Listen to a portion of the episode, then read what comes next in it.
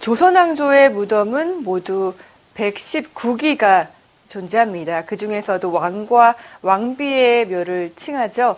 조선 왕릉은 모두 42기가 있는데요. 세계문화유산에 등록된 조선 왕릉은 모두 40기입니다. 그렇다면 42기 중에 2기는 왜 등재되지 못했을까요?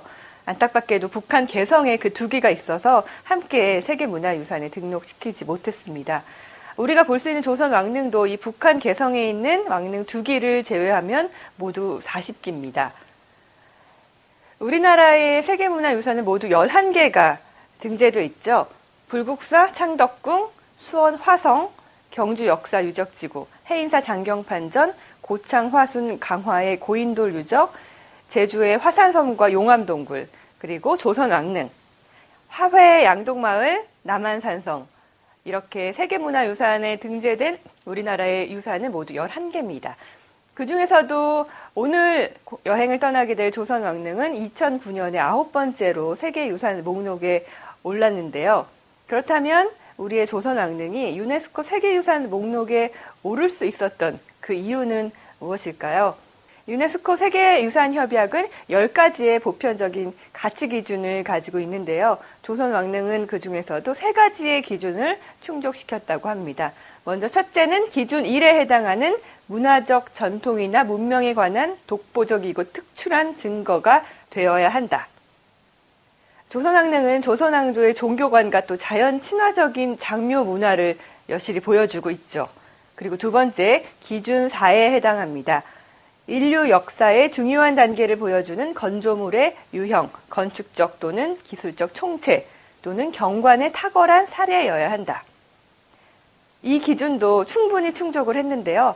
조선왕릉은 500년 조선왕조의 사상과 정치 그리고 예술관이 압축적으로 나타난 건축물이죠. 조선왕조의 사상, 정치, 예술관의 집합체가 바로 조선왕릉이라고 할 수 있겠습니다.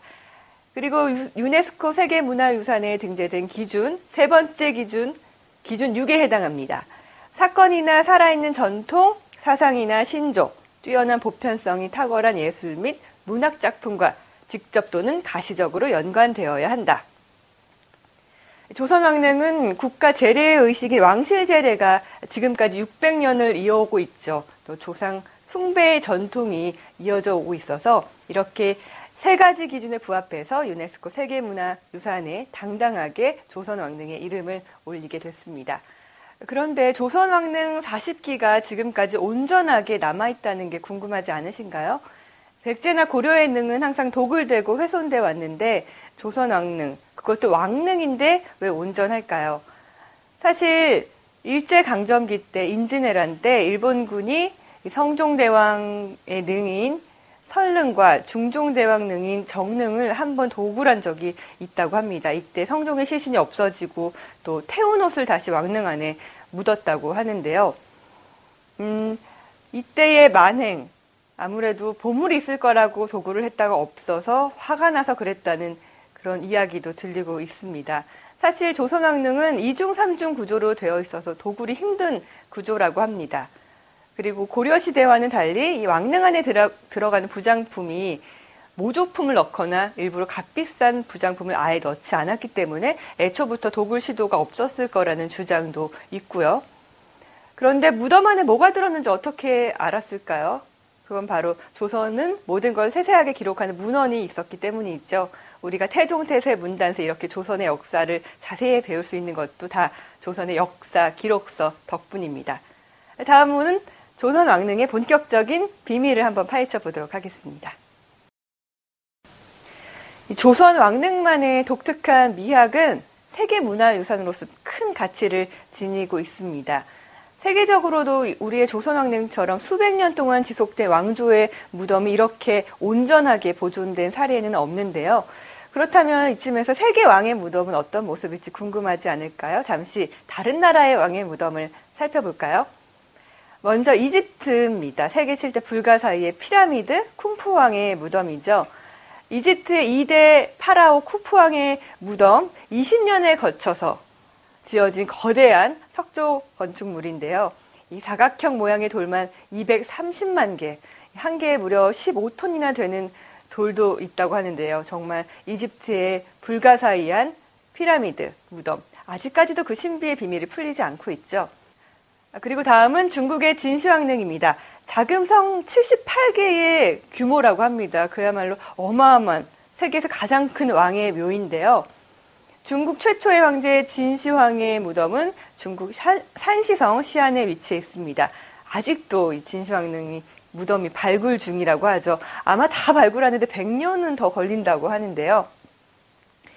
이 진시황릉에서 발견된 그 유명한 병마용 무덤에 같이 묻힌 이 군사들이 실물 크기로 제작됐는데요.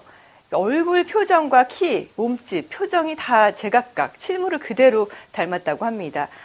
음, 우리가 만나볼 수 있는 병마용은 회색빛인데 원래는 모두 실제 색깔이 있는 염료로 칠해져 있다고 하는데 도, 발굴을 하자마자 공기와 만나면 색이 금방 사라져서 지금은 병마용 발굴을 멈추고 색이 변하지 않는 연구를 하고 있다고 합니다. 그리고 또 빠질 수 없는 무덤이죠. 왕의 무덤은 아니고 왕비의 무덤인데요. 인도의 타지마할. 세계에서 가장 아름다운 무덤으로 칭해지죠. 인도 아그라 남쪽에 있는 궁전 같은 무덤인데요. 무굴 제국의 황제인 샤자한이 사랑하는 죽은 왕비를 추모하면서 약속을 하죠. 세계에서 가장 아름다운 무덤을 만들겠다. 이 타지마할로 정말 값비싼 대리석이 공수됐고 또 나라가 휘청거릴 정도로 모든 것을 왕비의 무덤을 만드는 데 집중을 했다고 합니다. 그런데 이걸 다 만들고 나서는 똑같은 궁전을 똑같은 무덤을 다시는 만들지 못하도록 기술공의 손을 다 자르고 건축 설계를 담당한 사람들까지 모조리 다 죽였다고 합니다. 나라를 휘청거리게 해야 한이 샤자한을 아버지를 보다 못한 아들이 또 반란을 일으켰는데요. 그래도 지금은 또 이 샤자한 덕분에 타지마를 보러 인도 관광이 또 붐을 이루고 있죠. 자, 그럼 다시 우리나라로 돌아와서 우리나라의 조선왕릉에는 어떤 이야기가 숨겨져 있는지 살펴볼까요?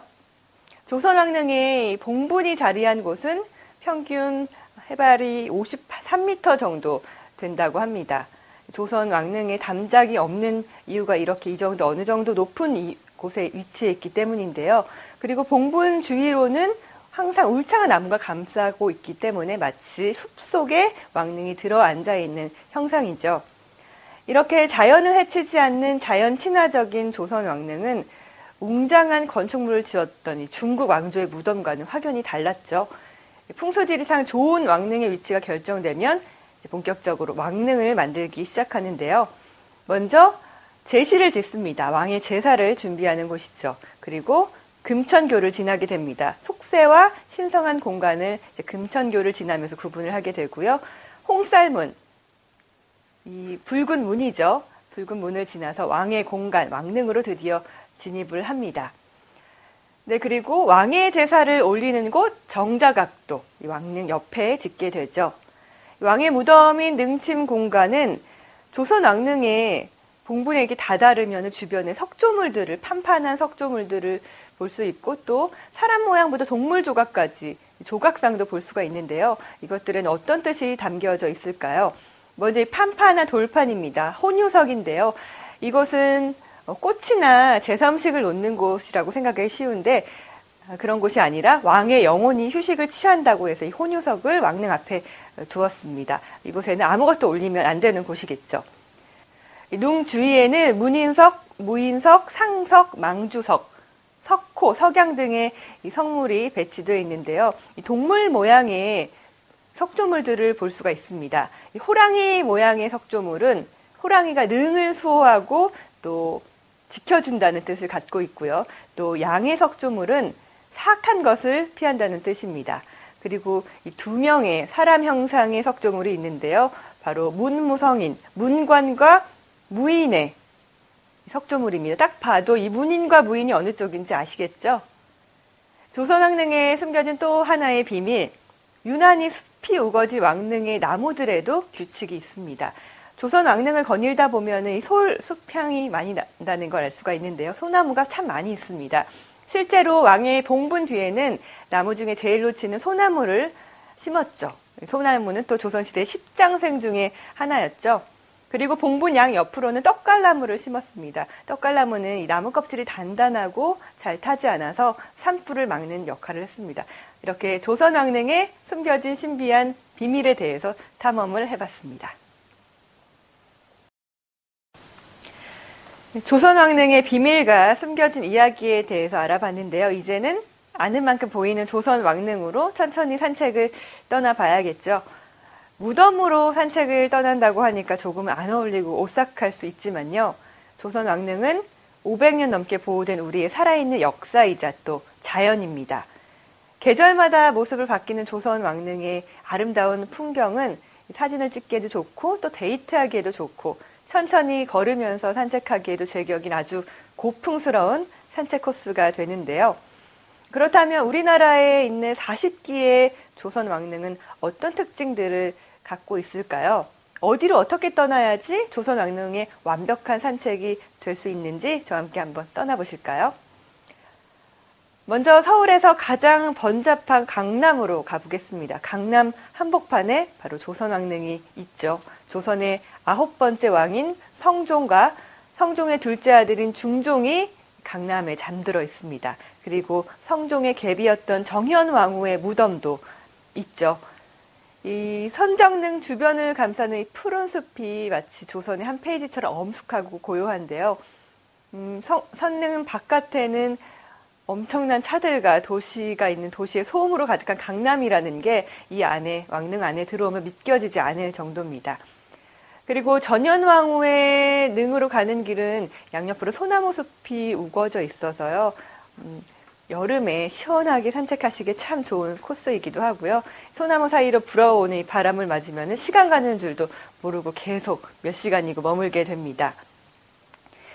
다음은 광릉으로 가보겠습니다. 광릉은 왕릉보다는 광릉 수목원으로 더 유명한 곳이죠.